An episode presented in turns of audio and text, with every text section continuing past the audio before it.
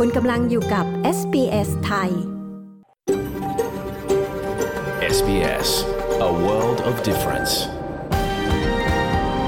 You're with SBS Thai on mobile, online and on radio คุณกำลังฟัง SBS ไทยทางโทรศัพท์มือถือออนไลน์ และวิทยุ เราขอระลึกถึงเจ้าของดั้งเดิมของดินแดนที่เรากำลังกระจายเสียงจากที่นั่นในวันนี้ SBS ไทยขอแสดงความเคารพต่อชาววูรันเจอรีวอยวูรังของชาติคูลิน และต่อผู้อาวุโสของพวกเขาทั้งในอดีตและปัจจุบัน เรายังขอระลึกถึงเจ้าของดั้งเดิมของดินแดนชาวอบอริจิน และชาวเกาะช่องแคบทอร์เรสทั่วประเทศที่คุณกำลังรับฟังเราจากที่นั่นในวันนี้ สวัสดีค่ะ ขอต้อนรับเข้าสู่รายการ SBS ไทย ในคืนวันพระหัสบดีที่ 22 มิถุนายน พุทธศักราช 2566 ดิฉัน ปริสุทธ์สดใสดำเนินรายการค่ะ เรื่องราวที่เป็นไฮไลท์คืนนี้มีดังนี้นะคะ The last thing you want on holidays is to be sick. And travelling to different parts of the world definitely exposes you to infectious diseases that aren't necessarily even in Australia or aren't common in Australia. จะเดินทางไปเที่ยวต่างประเทศที่ใดที่ควรระวังโรคที่อาจไม่ได้พบบ่อยในออสเตรเลีย และวัคซีนใดบ้างที่ควรฉีดก่อนเดินทาง เรามีรายละเอียดค่ะว่าว่ายากมาก โดยเฉพาะสำหรับคุณหมอเฉพาะทางทุกคนที่คิดว่าตัวเองอยากจะมาทำงานที่ออสเตรเลีย แล้วมีการมีงานที่ดีแล้วในเมืองไทย ฟังไว้เลยว่ามันไม่ใช่การ transfer มาแบบง่ายๆ คุณหมอคนไทยในควีนสแลนด์สองท่านจะมาเล่าเส้นทางการมาเป็นหมอในออสเตรเลีย พร้อมอธิบายถึงระบบบริการสาธารณสุขสำหรับประชากรที่นี่พลาดไม่ได้นะคะ แต่ในช่วงแรกนี้นะคะ ขอเชิญรับฟังสรุปข่าวรอบวันกันก่อนค่ะ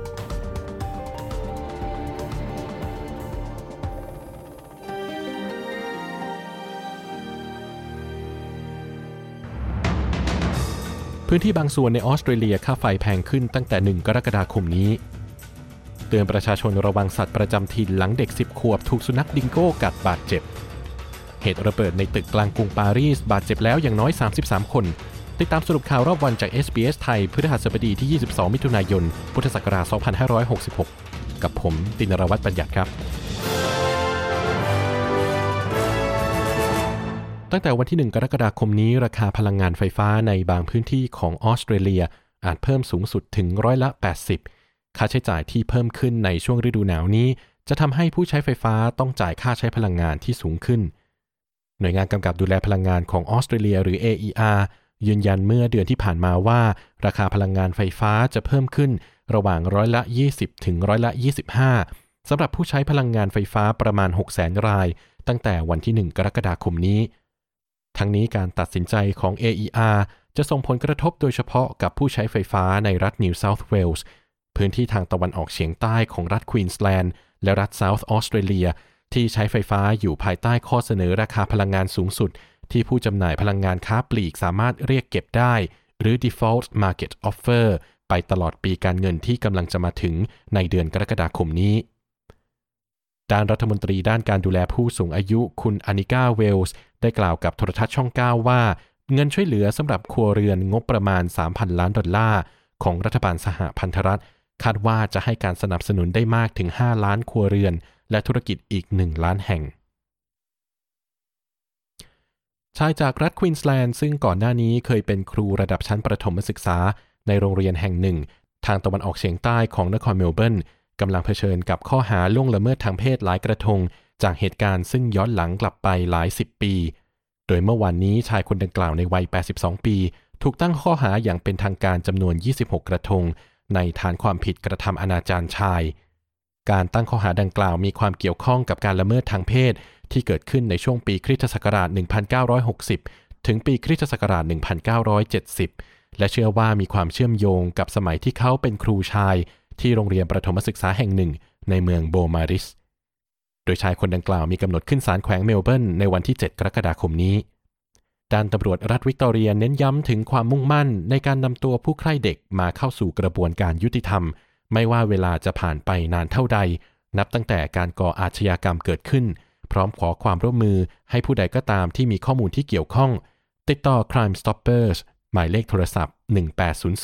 333 000 เด็กชายคนหนึ่งถูกสุนัขดิงโก้กัดและลากลงไปในน้ำบนเกาะคาการี หรือเกาะเฟรเซอร์ไอแลนด์หลังเจ้าหน้าที่พิทักษ์อุทยานได้กระทำการุญยฆาตสุนัขดิงโก้อีกตัวหนึ่ง เมื่อไม่ถึงสองสัปดาห์ที่ผ่านมา เด็กชายวัย10ปีคนดังกล่าวกำลังเดินอยู่บริเวณริมน้ำขณะที่สุนัขดิงโก้กำลังสะกดรอยตามและเข้าทำร้าย ใกล้กับบริเวณจุดตั้งแคมป์เมื่อวันศุกร์ที่ผ่านมา ต่อมาพี่สาววัย 12 ปีของเขาได้เข้าไปช่วยเหลือจนรอดชีวิต เหตุการณ์ดังกล่าวทำให้มีการย้ำเตือนอีกครั้งสำหรับนักท่องเที่ยว ให้ใช้ความระมัดระวังเมื่ออยู่ใกล้กับสัตว์ประจำถิ่น และดูแลให้บุตรหลานอยู่ใกล้ๆตลอดเวลา เจ้าหน้าที่พิทักษ์อุทยานกล่าวว่า สุนัขดิงโก้ หรือวอนการีตัวดังกล่าว คุ้นเคยกับปฏิสัมพันธ์ของมนุษย์ และไม่แสดงท่าทีระแวดระวังเมื่ออยู่รอบๆผู้คน พร้อมย้ำเตือนประชาชนให้ใช้ความระมัดระวังช่วงนี้ติดตามสถานการณ์ในต่างประเทศนะครับ เกิดเหตุระเบิดขึ้นในอาคารหลังหนึ่ง กลางกรุงปารีสของฝรั่งเศส แรงระเบิดส่งผลให้อาคารหลายชั้นแห่งหนึ่ง ซึ่งตั้งอยู่ในพื้นที่ลาตินควอเตอร์ ทางตอนกลางของกรุงปารีส ถล่มลงมาบางส่วน และทำให้เกิดเพลิงไหม้ขนาดใหญ่ ซึ่งลุกลามไปยังอาคารใกล้เคียง เบื้องต้นมีรายงานผู้บาดเจ็บอย่างน้อย 33 คนในแผนกฉุกเฉินของโรงพยาบาล ส่วนสาเหตุของการระเบิดดังกล่าว ยังไม่เป็นที่ทราบแน่ชัด นครเมลเบิร์นและนครซิดนีย์กลับขึ้นมาในการจัดอันดับเมืองน่าอยู่ที่สุดในโลกอีกครั้ง ขณะที่นครเพิร์ธได้รับการจัดให้อยู่ในอันดับที่สูงขึ้นด้วยในปีนี้ โดยนครเมลเบิร์นกลับขึ้นมาสู่อันดับที่ 3 รองลงมาเป็นนครซิดนีย์ในอันดับที่ 4 ส่วนนครเพิร์ธอยู่ในอันดับที่ 12 จากอันดับที่ 32 เมื่อปีที่ผ่านมา คณะกรรมการตัดสินระบุว่าการกลับสู่ภาวะปกติ หลังการแพร่ระบาดใหญ่ของเชื้อไวรัสโควิด -19 ช่วยให้เมืองใหญ่ที่สุดของออสเตรเลียสองแห่ง ไต่อันดับขึ้นมาในดัชนีความน่าอยู่ทั่วโลกปี 2023 ของ Economist Intelligence Unit ทั้งนี้เมืองที่ได้รับการจัดอันดับน่าอยู่ที่สุดในโลกในปีนี้ คือกรุงเวียนนาประเทศออสเตรีย รองลงมาคือเมืองโคเปนเฮเกนประเทศเดนมาร์กอยู่ในอันดับที่ 2 ส่วนเมืองที่ได้รับการจัดอันดับต่ำที่สุด คือกรุงดามัสกัส ประเทศซีเรีย ขณะที่กรุงเคียฟประเทศยูเครนได้รับการจัดอันดับให้อยู่ใน 10 อันดับน่าอยู่น้อยที่สุดในโลกในดัชนีปีนี้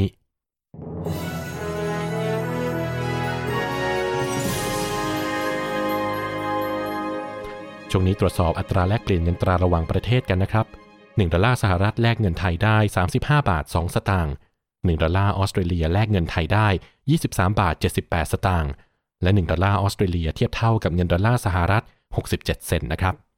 ส่วนพยากรณ์อากาศทั่วออสเตรเลียวันพรุ่งนี้ศุกร์ที่ 23 มิถุนายนมีดังนี้นะครับ ที่เพิร์ธพรุ่งนี้ฝนจะจางลงอุณหภูมิสูงสุด 15 องศาเซลเซียส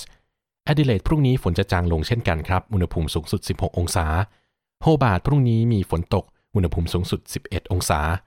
แคนเบราพรุ่งนี้ฝนจะจางลง อุณหภูมิสูงสุด 11 องศา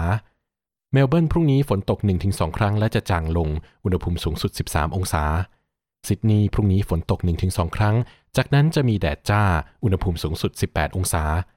บริสเบนพรุ่งนี้มีแดดจ้าเป็นส่วนใหญ่ อุณหภูมิสูงสุด 27 องศา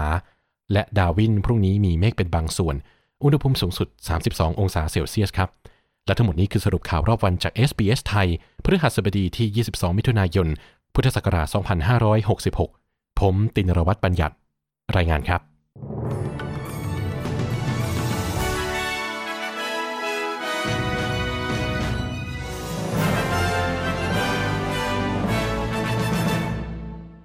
คุณกำลังอยู่กับ SBS ไทย คุณกำลังฟังรายการ SBS ไทยกับดิฉัน ปริสุทธ์สดใสค่ะ SBS ไทยมีข่าวสารที่จำเป็นสำหรับการใช้ชีวิตอยู่ในออสเตรเลีย พร้อมเรื่องราวที่น่าสนใจมากมายจากชุมชนไทยที่นี่มานำเสนอทุกวันนะคะ ไปติดตามเราได้ที่ sbs.com.au/thai หรือไปกดไลค์หรือ follow เราทาง Facebook ที่ facebook.com/sbsthai ค่ะ ในช่วงหน้าเราก็จะมีสารคดี Settlement กายนะคะ วันนี้จะเจาะลึกถึงเรื่องวัคซีนที่ควรฉีดเมื่อเดินทางไปต่างประเทศ เพราะในบางพื้นที่ก็มีโรคที่อาจจะไม่มีหรือไม่พบบ่อยในออสเตรเลีย ก็ต้องระวังกันสำหรับผู้ที่จะเดินทางออกนอกออสเตรเลียค่ะ ส่วนในช่วงนี้นะคะ ไปฟังรายงานด้านเศรษฐกิจเกี่ยวกับสถานการณ์อสังหาริมทรัพย์ในออสเตรเลียกันก่อนค่ะ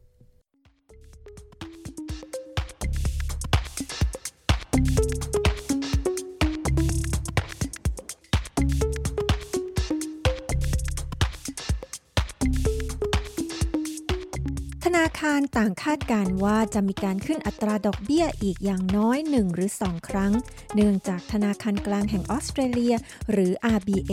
ยังคงพยายามลดอัตราเงินเฟอ้อต่อไป ในเขตชานเมืองรอบนอกบางแห่ง มีปริมาณอสังหาริมทรัพย์ในตลาดเพิ่มขึ้น แต่ราคาบ้านกำลังลดลง ซึ่งนี่อาจนำไปสู่ความยากลำบากทางการเงิน อย่างใหญ่หลวงสำหรับเจ้าของบ้านจึงมีความวิตกกันว่า อาจทำให้อัตราการถูกบีบคั้นให้ต้องขายบ้านในพื้นที่เหล่านี้เพิ่มขึ้น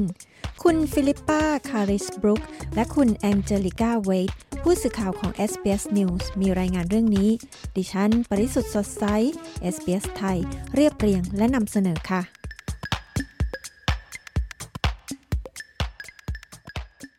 ปริมาณอสังหาริมทรัพย์ในตลาดที่เพิ่มขึ้น และราคาบ้านที่ลดลง ในเขตชานเมืองรอบนอก ที่เกิดขึ้นพร้อมๆกัน อาจส่งผลให้เกิดความยากลำบากทางการเงินอย่างใหญ่หลวงสำหรับผู้เป็นเจ้าของบ้าน เจ้าของบ้านอาจถูกบีบคั้นให้ต้องตัดสินใจอย่างยากลำบาก ว่าจะถือครองบ้านต่อไป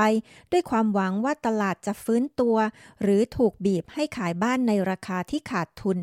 คุณอลิซาโอเวนหัวหน้าฝ่ายวิจัยในออสเตรเลียของ CoreLogic กล่าวว่า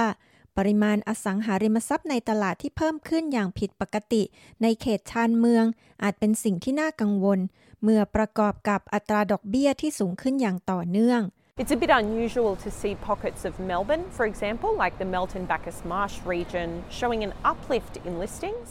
เป็นเรื่องแปลกสักเล็กน้อยที่ได้เห็นพื้นที่ในเมลเบิร์น เช่นพื้นที่เมลตันบาคัสมาร์ชที่มีปริมาณอสังหาริมทรัพย์ในตลาดเพิ่มขึ้น หรือในพื้นที่ทางตอนเหนือของแบล็กทาวในช่วงที่เวลาปกติแล้วคุณจะเห็นการชะลอตัวตามฤดูกาลเล็กน้อย ดังนั้นเมื่อเรามีอัตราดอกเบี้ยที่เพิ่มขึ้นอย่างรวดเร็ว นี่ก็อาจเป็นปัญหาได้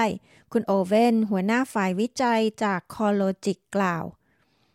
เจ้าของบ้านที่เพิ่งซื้อบ้านได้ไม่นานกำลังหวั่นเกรงว่าสภาพต่างๆ ในปัจจุบัน อาจกัดกร่อนมูลค่าอสังหาริมทรัพย์ที่พวกเขาเป็นเจ้าของ คุณอาเมียพาร์เกอร์กำลังจะย้ายเข้าไปอยู่ในบ้านใหม่ของครอบครัว ในย่านวินดัมในเขตชานเมืองตะวันตกเฉียงใต้ของเมลเบิร์นเขากล่าวว่าการผ่อนชำระเงินกู้ซื้อบ้านและการก่อสร้างบ้าน สร้างความเครียดให้เขาอย่างมากเขารู้สึกโล่งใจที่มูลค่าบ้านของเขา ยังคงค่อนข้างคงที่ในช่วง 18 เดือนที่ผ่านมา แต่ก็กังวลเกี่ยวกับอนาคต It's pretty much in the same range that we had bought through but yeah like looking at like if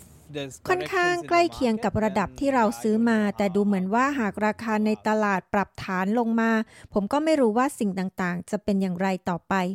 คุณพาร์เกอร์เจ้าของบ้านผู้หนึ่งกล่าว CoreLogic เตือนว่าพื้นที่รอบนอกของเมืองใหญ่ เช่นวินดัมจะได้รับผลกระทบจากการขึ้นอัตราดอกเบี้ยมากกว่าพื้นที่อื่น ๆ เนื่องจากพื้นที่เหล่านี้โดยทั่วไปมีจำนวนครัวเรือนที่เจ้าของบ้านกู้เงินซื้อบ้าน เพื่ออยู่อาศัยเองเป็นสัดส่วนสูงที่สุด การวิจัยของ CoreLogic ชี้ว่า ปริมาณอสังหาริมทรัพย์ในตลาดที่เพิ่มขึ้น ในพื้นที่ 12 แห่ง จากพื้นที่ 25 แห่งที่มีการกู้เงินซื้อบ้านในสัดส่วนสูงนั้น อาจเป็นสัญญาณเตือนถึงภาวะวิกฤตที่อาจมาถึง คุณจอร์จจากคูเบียน ที่ปรึกษาอาวุโสด้านการขายของบริษัทตัวแทนดำเนินการด้านอสังหาริมทรัพย์ฮอกกิงสจวตในเวอร์ริบีในวินดัมกล่าวว่า ความเครียดจากการต้องหาเงินมาให้พอจ่ายเงินกู้ซื้อบ้านกำลังทำให้ผู้คนจำนวนมากขึ้น ประกาศขายบ้านของตน what we're finding with, uh, you know, some young families, they're really starting to feel that anxiety with the interest rate rises that we've uh, that we've previously. สิ่งที่เรากำลังพบในครอบครัวคนหนุ่มสาวบางครอบครัวคือ พวกเขาเริ่มรู้สึกวิตกกังวลกับอัตราดอกเบี้ยที่เพิ่มสูงขึ้นอย่างที่เราเห็นก่อนหน้านี้ และโชคร้ายที่ดูเหมือนว่าพวกเขาจะต้องประกาศขายบ้านของตนในตลาด คุณจาคูเบียนจากบริษัทตัวแทนดำเนินการด้านอสังหาริมทรัพย์กล่าว คุณแอรินคิดเซนนักวิเคราะห์ของ Global Ratings กล่าวว่า ยอดค้างชำระเงินกู้ซื้อบ้านเพิ่มขึ้นในอัตราที่เร็วกว่าสำหรับเขตชานเมือง เมื่อเทียบกับเขตเมืองชั้นใน These types of borrowers typically are more recent or first homeowners, given this is where properties are generally more affordable. And these types of ผู้กู้ประเภทนี้มักเป็นเจ้าของบ้านที่เพิ่งซื้อได้ไม่นาน หรือผู้ซื้อบ้านหลังแรก เนื่องจากเป็นที่อยู่อาศัยที่มีราคาย่อมเยาวกว่า และผู้กู้ประเภทนี้มักมีระดับหนี้ที่สูงกว่าเมื่อเทียบกับรายได้ของพวกเขา และมีเงินออมที่น้อยกว่าเมื่อพิจารณาจากช่วงอายุ คุณเอรินคิดเซนนักวิเคราะห์อธิบาย ปัจจัยเหล่านี้ทำให้ผู้มีเงินกู้ซื้อบ้านจากพื้นที่เหล่านี้ มีความเสี่ยงต่อการขึ้นอัตราดอกเบี้ย และการชำระเงินกู้เป็นจำนวนเงินที่สูงขึ้น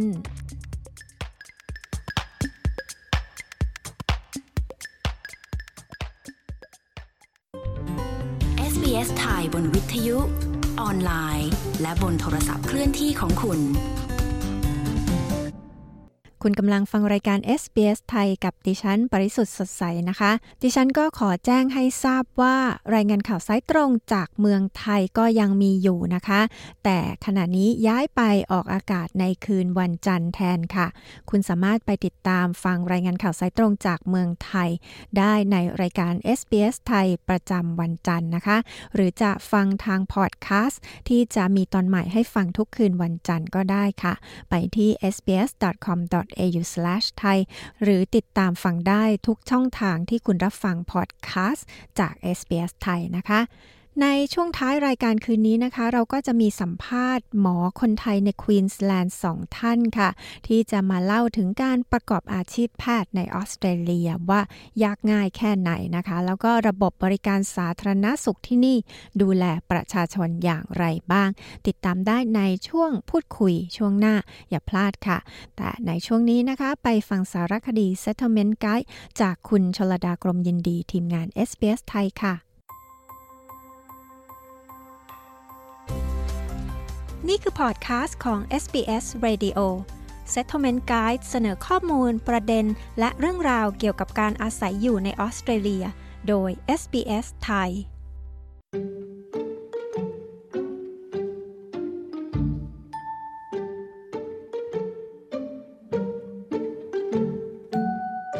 คำแนะนำนะคะสำหรับผู้ที่จะเดินทางไปต่างประเทศ อาจต้องฉีดวัคซีนค่ะ เพื่อปกป้องตนเองจากโรคติดต่อ ที่อาจไม่มีในออสเตรเลีย แต่พบได้ในประเทศอื่น คู่มือการตั้งทินฐานตอนนี้นะคะ มีข้อมูลวัคซีนที่คุณควรฉีดก่อนออกเดินทางค่ะคุณคิยาร่าปัสซาโนผู้สื่อข่าวของ SBS มีรายละเอียดเรื่องนี้นะคะ ดิฉันชลดากรมยินดี SBS ไทยเรียบเรียงและนำเสนอค่ะ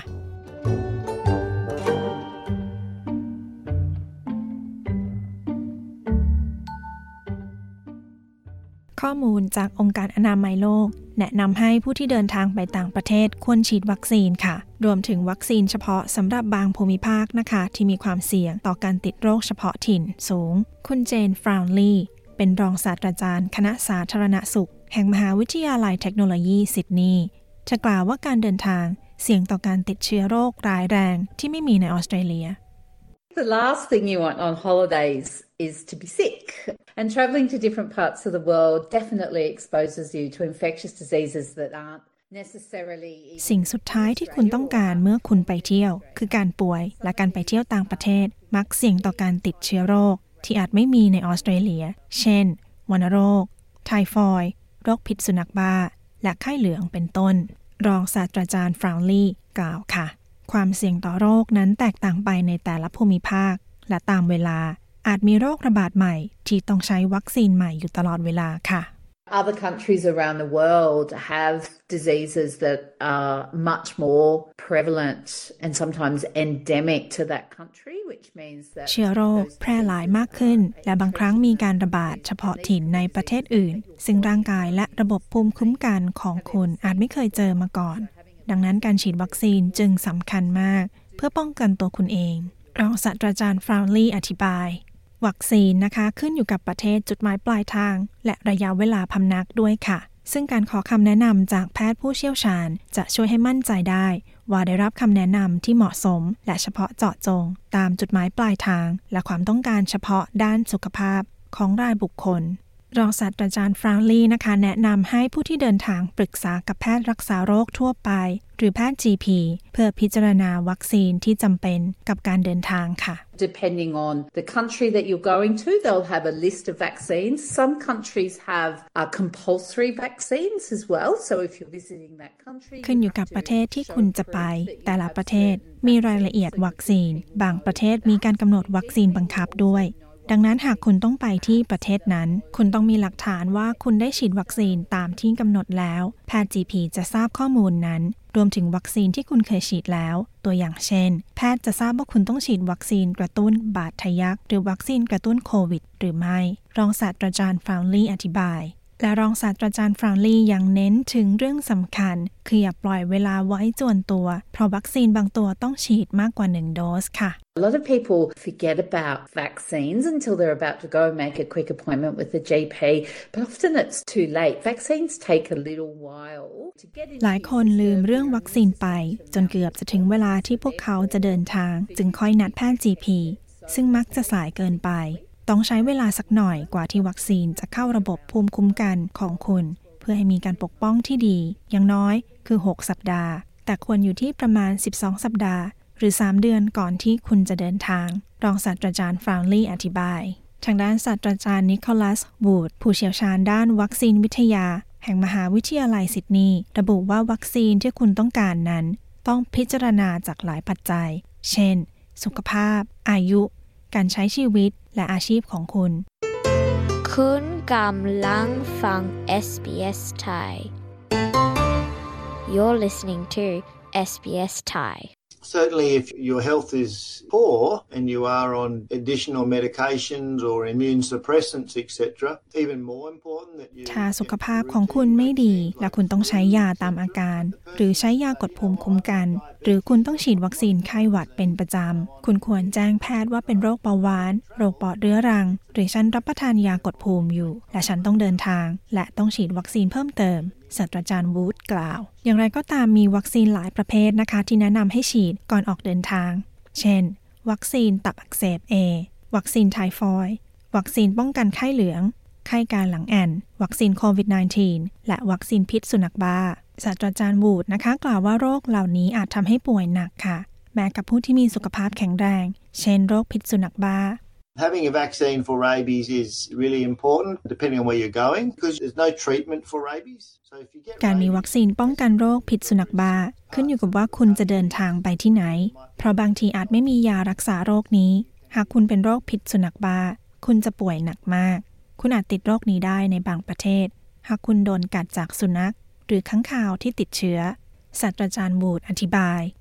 ศาสตราจารย์วูดนะคะ กล่าวต่ออีกว่า มีวัคซีนอื่น ๆ ที่ยังสามารถปกป้องคุณไม่ให้ป่วยหนักค่ะ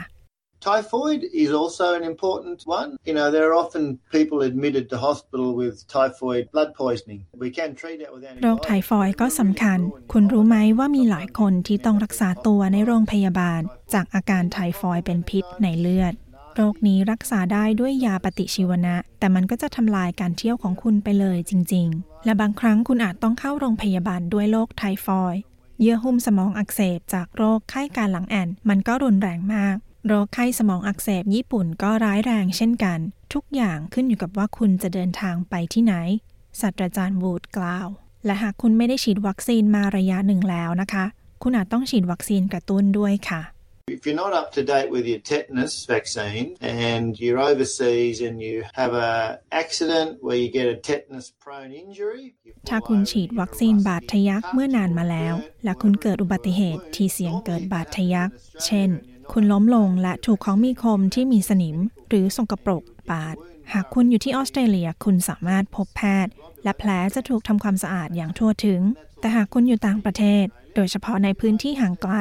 การขอรับการรักษาจากแพทย์ มักเป็นเรื่องยากและมีราคาแพงศาสตราจารย์วูดอธิบาย ทางด้านรองศาสตราจารย์ฟราวลีนะคะ ก็เตือนไว้อย่าลืมนึกถึงโควิด -19 ด้วยค่ะ Definitely talk to your GP about a COVID 19 vaccine if it's been at least six months since you've had a vaccine. ปรึกษาแพทย์ GP เกี่ยวกับวัคซีนโควิด -19 หากคุณได้รับวัคซีนเมื่อ 6 เดือนที่แล้ว หรือคุณติดโควิด คุณควรฉีดวัคซีนเข็มกระตุ้นโควิด -19 นั้นยังคงระบาดทั่วโลก ทุกประเทศ และคุณมีความเสี่ยงมากขึ้น ตอนที่คุณเดินทางโดยเครื่องบิน อยู่บนเรือสำราญ อยู่บนรถเมล์และอยู่ในสถานที่ที่มีคนพลุกพล่าน รองศาสตราจารย์ฟรานลีกล่าว ในบางกรณีนะคะอาจเกิดอาการแพ้วัคซีน หากคุณกังวลเรื่องอาการข้างเคียงจากวัคซีน ควรปรึกษาแพทย์ คุณสามารถรายงานและปรึกษาเรื่องผลข้างเคียงจากการฉีดวัคซีน กับสายด่วนเกี่ยวกับยา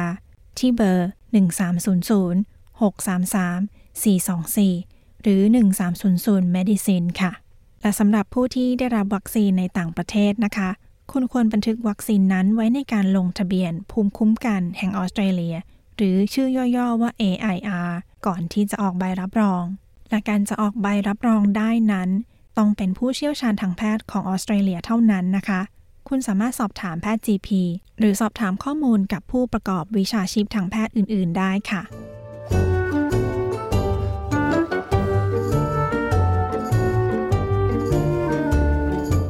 ที่จบไปนั้นนะคะคือคำแนะนำในการฉีดวัคซีนสำหรับผู้ที่จะเดินทางไปต่างประเทศ โดยคุณคิยาร่าปัสซาโน ดิฉันชนลดา กรมยินดี SBS ไทยเรียบเรียงและนำเสนอค่ะ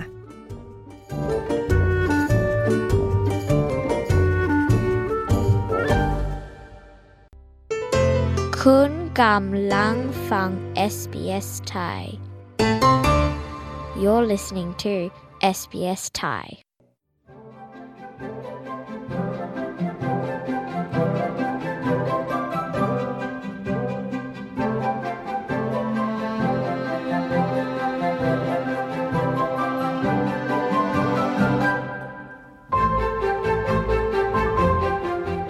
ช่วงพูดคุยในวันนี้นะคะ หมอไทยในควีนสแลนด์จะมาเล่าถึงการมาประกอบอาชีพแพ ทย์ในออสเตรเลียว่ายากง่ายแค่ไหน ระบบบริการสาธารณสุขที่นี่ดูแลประชากรอย่างไร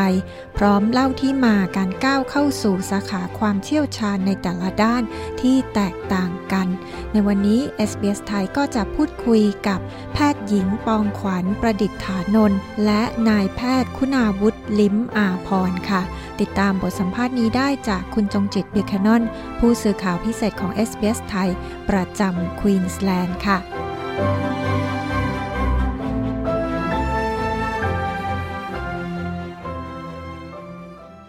คุณหมอปองขวัญประดิษฐานนท์นะคะ ซึ่งวันนี้อยู่กับเราที่นี่แล้ว สวัสดีค่ะ สวัสดีค่ะอ่าเล่าให้เราฟังได้ไหมคะว่าการที่ได้มาเป็นแพทย์หญิงอยู่ที่นี่เนี่ยมีความเป็นมาอย่างไง ก็เริ่มจากตอนแรกเนี่ยตอนที่อยู่เมืองไทยตอนนั้นปองเป็นหมอแพทย์เฉพาะทางแล้วค่ะ ก็ทำผ่าตัดทางด้านมะเร็งเต้านมนะคะ อยู่ที่โรงพยาบาลในกรุงเทพคราวนี้เนี่ยตอนนั้นจุดหักเหในชีวิตเริ่มจากว่าเรามาประชุมที่ออสเตรเลียแล้วก็เพื่อนเนี่ยขอให้มาเจอกับแฟน ซึ่งตอนนั้นน่ะเขาก็มีภรรยาแล้วเรียบร้อยเราก็เป็นแค่คนรู้จักของเพื่อน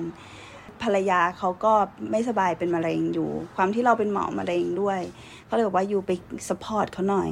เราก็เลยโอเคได้มาบริสเบนปั๊บก็แวะไปเจอภรรยาเขากับตัวเขา ก็ยัง keep in touch คอย support ว่าภรรยาเป็นยังไงบ้าง จนภรรยาเขาเสียชีวิต เขาก็ไปเที่ยวที่เมืองไทย ความที่เราเป็นเพื่อนกันก็เราก็ดูแลเขาตอนเขาไปเที่ยวที่เมืองไทย หลังจากนั้นประมาณปีกว่าๆหลังจากภรรยาเขาเสียเนี่ยเขาก็เลย คุยกันกับเขาว่า เออเราลองดูดูกันไหมความที่นิสัยดูไปกันได้ แล้วก็การใช้ชีวิตคล้าย ๆกันนะก็เลยโอเคได้เราดูกัน ก็เลยเรียกว่าเป็นบุพเพสันนิวาสที่นำพาให้หมอปองมาเป็นหมอที่ประเทศออสเตรเลียใช่ การเริ่มต้นจากหมอไทยที่มาหาตำแหน่งลงหรือหรือการทำงานที่นี่ยากไหมคะ ต้องบอกว่ายากมาก โดยเฉพาะ อันนี้คือเล่าให้สำหรับคุณหมอเฉพาะทางทุกคนที่คิดว่าตัวเองอยากจะมาทำงานที่ออสเตรเลีย แล้วมีการมีงานที่ดีแล้วในเมืองไทย ฟังไว้เลยว่ามันไม่ใช่การ transfer มาแบบง่าย ๆ เพราะว่าหลาย ๆ อย่างที่เราเรียนที่เมืองไทยเนี่ยจะสังเกตว่าเราเราอ้างอิงตำราจากอเมริกาเยอะ เราจะไม่ได้อ้างอิงตำราจากทางออสเตรเลีย หรือว่าอังกฤษ เพราะนั้นน่ะ ศัพท์ที่ใช้การ approach คนไข้เราจะมีความแตกต่างกันนิดหน่อย แต่ไอความแตกต่างนิดหน่อยเนี่ย เมื่อถึงเวลามา practice จริงๆน่ะ มันมีเอฟเฟกกับการที่เราจะสามารถเข้าถึงคนไข้ได้เหมือนกัน หมอปองสามารถที่จะนำประสบการณ์ที่เราทำอยู่ในเมืองไทยแล้วมาปฏิบัติมาให้การรักษาหรือหรือคอยดูแลคนไข้ ได้ทันทีโดยที่ไม่ต้องมีการสอบเทียบหรือปรับวุฒิหรือต้องสอบต้องสอบค่ะ ก็กลายเป็นว่าสำหรับแพทย์เฉพาะทางถ้าจะเทียบมาก็คือต้องติดต่อกับราชวิทยาลัยของเฉพาะทางของแต่ละเฉพาะทางโดยตรงเลยนะคะ ก็แต่ละราชวิทยาลัยก็จะมีหลักเกณฑ์ต่างกันไป คราวนี้ของปองเป็นราชวิทยาลัยศัลย์ของที่นี่ ซึ่งมีความเข้มงวดมากในการ approve แพทย์ที่จะมาเป็นหมอศัลยกรรมต่อที่นี่ ปองก็มองแล้วว่าแนวโน้มเนี่ยแพทย์จากเอเชียเนี่ยซึ่งมี background การการเรียนที่ต่างกันเนี่ยโอกาสที่เขาจะให้เราได้เทียบเท่ากับแพทย์ศัลยกรรมของเขาเนี่ยคงลำบาก เขาก็มี pathway หนึ่งให้เราทำก็คือเป็น standard pathway ก็คือ you ไปเริ่มใหม่หมดเลย คือเริ่มจากการสอบให้ผ่าน ใบประกอบของเขา แล้วก็มาปรับตัวได้การเป็นลักษณะคล้ายๆ intern ของเขาก็คือการวนทุก ward medicine surgery emergency เพื่อดูว่าเขาทำงานกันยังไงลักษณะการทำงานของคนที่นี่การดูแลคนไข้เป็นยังไง guideline ของเขาเป็นยังไง เราก็ต้องมานั่งปรับตรงนั้น แล้วหลังจากนั้นเราก็ step เข้าไปว่าถ้าสมมติอย่างของปองจะเป็นสายศัลยกรรม ปองก็จะมุ่งไป ในการ trainee ของศัลยกรรม แล้วก็จะสมัครไปเป็น unaccredited trainee ก่อน ให้มีประสบการณ์ระดับหนึ่ง แล้วก็เป็นการสร้าง portfolio ไม่ว่าจะเรื่องของการทำงานวิจัย การผ่านวอร์ดต่างๆ อย่างเงี้ยค่ะ แล้วก็ถึงจะสมัครเข้าราชวิไลสันของที่นี่ใหม่อีกทีได้ แล้วก็เป็นเทรนนิ่เทรนใหม่เลยตามหลักสูตรของเขาเลย ในความที่มีข้อจำกัดในเรื่องของการ นำเอาประสบการณ์ หรือว่าตำแหน่งที่เราเคยมีในเมืองไทยมาใช้ที่นี่ ซึ่งมีข้อจำกัด มีความแตกต่างอย่างอื่นไหมที่ปองชอบของออสเตรเลียอย่างหนึ่งก็คือความแตกต่างชัดเจนคือ work life balance คนที่นี่จะให้ความสำคัญกับ work life balance มาก แล้วก็ fair pay เมืองไทยทำงานหนักในขณะที่ค่าตอบแทนของหมอไทยเนี่ย เมื่อเทียบกับ workload ที่เขาให้เรานะ มันไม่ proper ในขณะที่ที่เนี่ย ถ้าอยู่ work hard มากขึ้น overtime อยู่ได้ อย่างเงี้ยค่ะ แล้วมันได้แล้วพอพอใช้จ่ายด้วย มันไม่ได้ได้แบบโห ฉันต้องไปทำงานข้างนอกเพิ่ม ซึ่งที่นี่ก็เรียกว่าเขาไม่มีพาร์ทไทม์ก็เลยว่าจริง ๆ ตรงเนี้ยดี เขามองว่าให้ฉันให้เงินเธอเท่านี้เธออยู่ได้ แล้วก็เธอก็ เอาเวลาไปทำอย่างอื่น you ไม่สามารถทำงานเกินเวลาที่เขากำหนดได้ ในขณะที่เมืองไทย you ทำงานเท่าที่ you ไหว ก็เลยตรงเนี้ยเป็นข้อดีของที่นี่ ในแง่คนไข้อะคะคนไข้ที่มาใช้บริการ แน่นอนว่าหมอปองเคยมีประสบการณ์ การให้บริการคนไข้ที่เมืองไทย กับการมาใช้บริการของคนที่นี่มีความแตกต่างกันยังไงบ้างคะคนไข้ที่เมืองไทยจะค่อนข้าง ให้ความเคารพหมอมากๆ ให้เกียรติคุณหมอมากๆ แล้วก็ต้องเรียกว่ายกย่องหมอมากๆ คือหมอพูดอะไรก็เชื่อ แล้วก็จะบอกว่าก็แล้วแต่หมอ เราก็ไม่มีคำถาม ไม่มีคำถามจะถามน้อย แล้วก็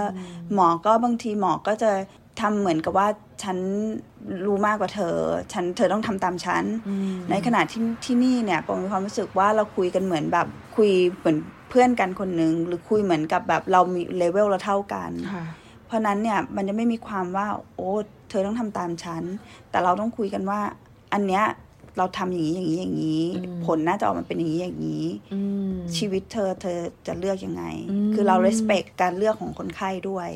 เพราะนั้นบอกเลยว่าที่เนี่ยเขาจะเป็นการ approach ที่ค่อนข้างจะ holistic ด้วยอีกส่วนหนึ่งนะคะที่เมืองไทยอาจจะมองแค่ว่า เธอนี่ต้องทำอย่างนี้อย่างนี้นะก็คือมีความคาดหวังว่าไปหาหมออย่างที่หมอไทยมีความคาดหวังว่า หมอจะต้องรู้ทุกอย่างและสามารถสั่งให้เราทำอะไร เพื่อที่จะให้เราดีขึ้นได้ใช่แต่ที่นี่คือมันคุยกันมันคุยกันอาการคืออะไร ใช่ แล้วก็เหมือนกับว่า เราคนไข้เลือกสุดท้ายคนไข้คุณต้องเลือกนะ ฉันฉันมีออปชันตัวเนี้ยให้เธอ ฉันทำอันนี้ให้เธอได้ แล้วก็เธอจะไปหา second opinion ได้ ไม่มีปัญหา หมายถึงว่าต้องไปถามหาหมออีกท่านหนึ่งเพื่อที่จะหาว่าถามคำถามเดียวกันคำถามเดียวกันอยากจะดูว่าเออคนอื่นเขาแบบแนะนำแบบเดียวกันไหม เราค่อนข้างจะเปิดกว้าง อันนี้ก็เป็นเรื่องหนึ่งของที่นี่ที่ที่ปองชอบนะคะ ที่รู้สึกว่าเราคุยกับคนไข้แล้วเรา มันแฝงมันแบบเหมือนเพื่อนคุยกัน คืออยู่ไม่ก็ไม่ได้เหมือนกับว่าผักภาระทั้งหมดให้หมอเป็นคนตัดสินใจ แล้วก็อีกอย่างหนึ่งก็คือเขาพยายามศึกษา เขาพยายามเข้าใจตัวดีซีสของเขาเวลาคุยกับเรา มันก็จะทำให้คุยง่ายขึ้น ค่ะ ในส่วนของคุณหมออะคะ ถ้าสมมติว่ามีคนที่ฟังอยู่เป็นคุณหมอที่อยู่ในเมืองไทย ถ้าอยากที่จะมาเป็นหมอในประเทศออสเตรเลียบ้าง ต้องมีความอดทนค่ะต้องบอกว่าถ้าอยากจะเป็นหมอ อยากจะย้ายอยากเรียกว่าย้ายถิ่นฐานย้ายประเทศ คุณต้องมีความอดทน ชีวิตไม่ได้โรยด้วยกุหลาบอีกแต่ มันไม่ได้โรยด้วยกุหลาบ การมาเริ่มต้นใหม่ นึกถึงวันที่คุณก้าวเข้ามาในรั้วแพทย์ นักศึกษาแพทย์ แล้วก็ปีแรกที่คุณเป็นหมอ มันเป็นยังไง มันก็เป็นอย่างนั้นแหละที่นี่ แล้วก็มันก็จะยากขึ้นยิ่งกว่าตอนนั้น เพราะว่าตอนนี้คุณพูดภาษาที่สอง คุณไม่ได้พูดเป็นภาษาไทยอีกแล้ว culture จะไม่เหมือนกับสิ่งที่คุณเรียนรู้มาตลอดชีวิตของคุณ เพราะนั้นความเชื่อบางอย่าง มันไม่เหมือนกัน แล้วคุณต้องโอเพนกับความเชื่อหรือความคิดของคนอื่นที่ต่างออกไปด้วย ยิ่งมอมอโอเพนอยู่ก็จะเรียนรู้มากขึ้น แล้วก็ต้องมีความอดทนค่ะ SBS ไทยทางโทรศัพท์มือถือออนไลน์และทางวิทยุ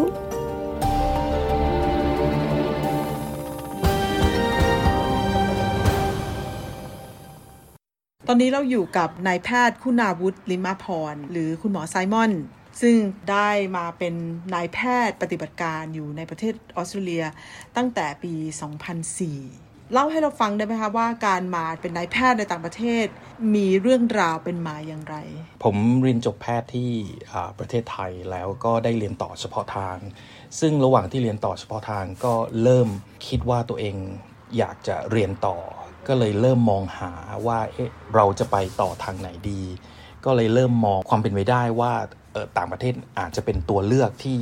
ที่น่าสนใจว่าเราน่าจะไปเรียนต่อก็เลยเริ่มมองหาประเทศที่คิดว่าจะเป็นไปได้แล้วก็เริ่มหาข้อมูล ก็เหมือนเหมือนกับเพื่อนในรุ่นหรือรุ่นพี่หรือรุ่นน้องที่แต่ละคนก็มีจุดมุ่งหมายว่าต้องการเป็นแพทย์เฉพาะทาง บางคนก็เลือกเรียนต่อในประเทศ บางคนก็เลือกไปต่างประเทศ มันก็ มีตัวเลือกต่างๆ เช่น อเมริกาสหรัฐอาณาจักรแคนาดา หรือออสเตรเลียเป็นต้นครับทำไมถึงเลือกออสเตรเลียคะผมก็คิดว่าออสเตรเลียเนี่ยเป็นประเทศที่น่าอยู่ไม่ไกลจากเมืองไทยมากนัก อากาศไม่หดร้าย ไม่หนาวจัดไม่ไม่ไม่ร้อนจัดค่อนข้างจะกลางแล้วก็แล้วก็น่าจะเป็นประเทศที่เราอยู่ได้สบายสบาย ครับค่ะ แล้วก็เลือกมาที่ควีนส์แลนด์เลย ใช่ครับ เลือกมาควีนส์แลนด์แต่ก็ก่อนหน้านั้นก็เคยเดินทางมาที่นี่อยู่แล้ว ก็ตอนกำลังจะมาก็เริ่มคิดว่าจะไปเมืองไหนดี ท้ายที่สุดก็คิดว่าควีนส์แลนด์น่าจะลงตัวที่สุดด้วยความที่เป็นเมืองที่ไม่ใหญ่ แล้วก็ไม่เล็กจนเกินไป น่าจะเหมาะกับการอยู่อาศัยใน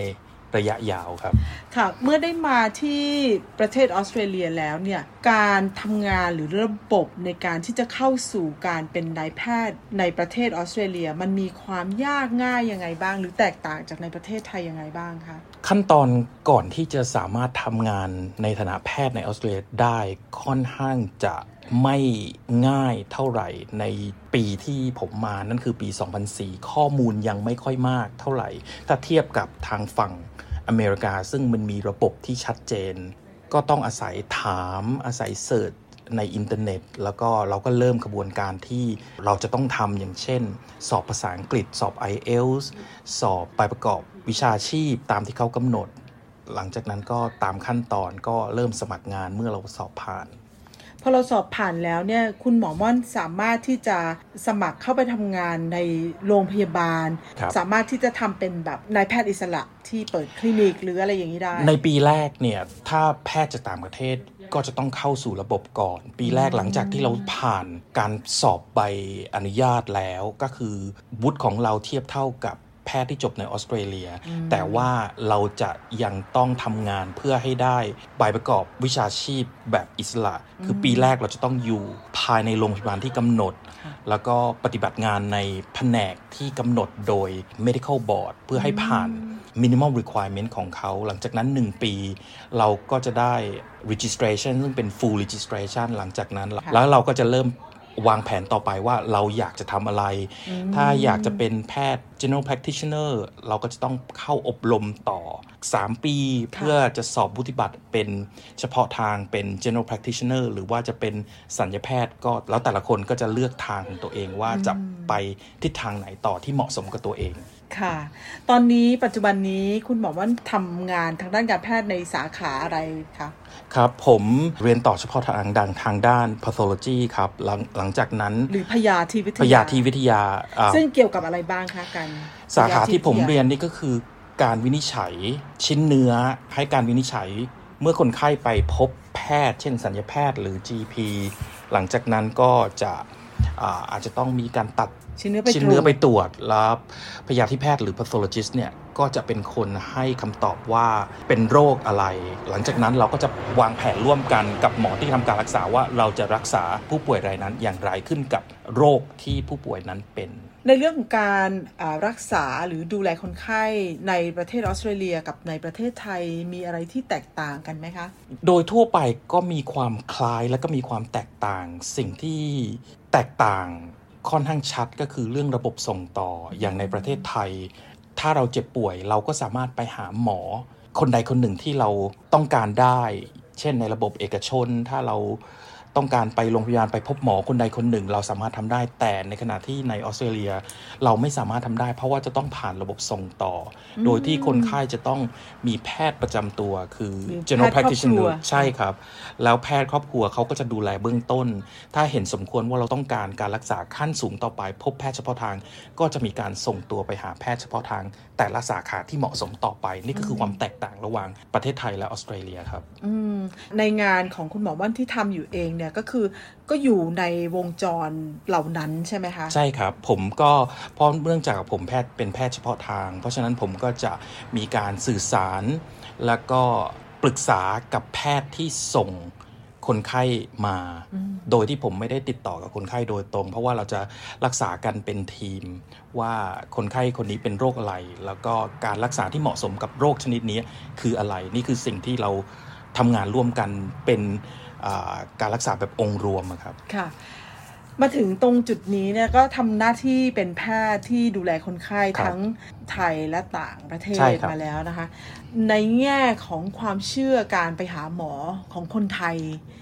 ที่ไปหาหมอคนเดียวทุกอย่างรักษาได้หมดกับที่นี่เนี่ยซึ่งจะต้องมีการส่งต่อ มีระบบ หมอม่อนมีอะไรที่จะคิดว่าฝากให้กับคนไทยที่อาจจะยังไม่รู้ความแตกต่างของระบบแบบนี้ไหมคะ ก็ณเวลานี้ความรู้ทางการแพทย์มันก้าวหน้าไปไกล หมอแต่ละคนก็จะมีความถนัดแต่ละเรื่องไม่เหมือนกัน เพราะฉะนั้นการไปหาหมอก็อาจจะต้องใช้เวลาสำหรับคนที่เพิ่งย้ายเข้ามาใหม่ในออสเตรเลียอาจจะต้องทำความเข้าใจกับระบบที่นี่ว่าอาจจะไม่รวดเร็วเหมือนอยู่ที่ไทย แต่ว่าทุกคนก็จะได้รับการรักษาที่ดีที่สุดเท่าที่จะเป็นไปได้ สิ่งที่อยากจะแนะนำก็คือ หาแพทย์ ครอบครัวที่เราสามารถเข้าใจและก็มีความสัมพันธ์ที่ดีกับเรานั่นจะเป็นสิ่งที่ช่วยดูแลเราระหว่างที่ใช้ชีวิตอยู่ที่นี่ เพราะว่าแพทย์คนที่ดูแลเราก็จะรู้ทุกอย่างเกี่ยวกับตัวเรา เพราะฉะนั้น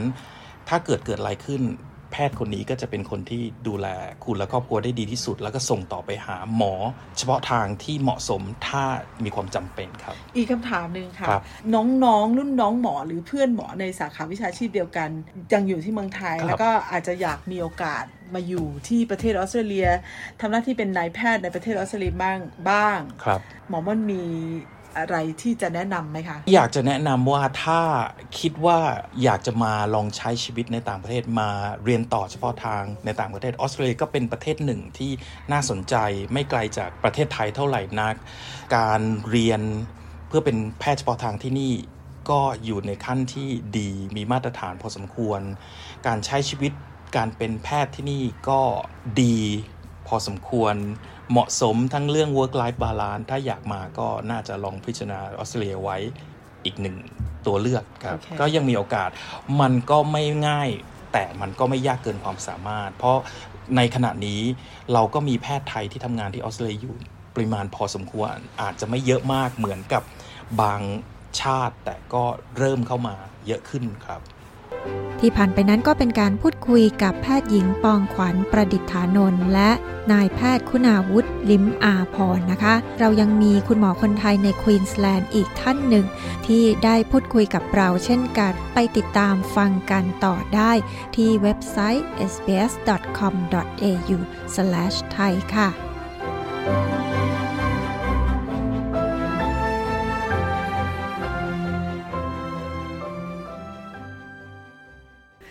คุณผู้ฟังคะ รายการ SBS ไทยคืนนี้หมดเวลาลงแล้วนะคะ ดิฉัน ปริสุทธ์สดใส และทีมงาน SBS ไทย ขอขอบคุณทุกท่านที่ติดตามรับฟังรายการจนจบค่ะ และพบกับเราได้ใหม่ในสัปดาห์หน้านะคะสำหรับคืนนี้ ราตรีสวัสดิ์ค่ะ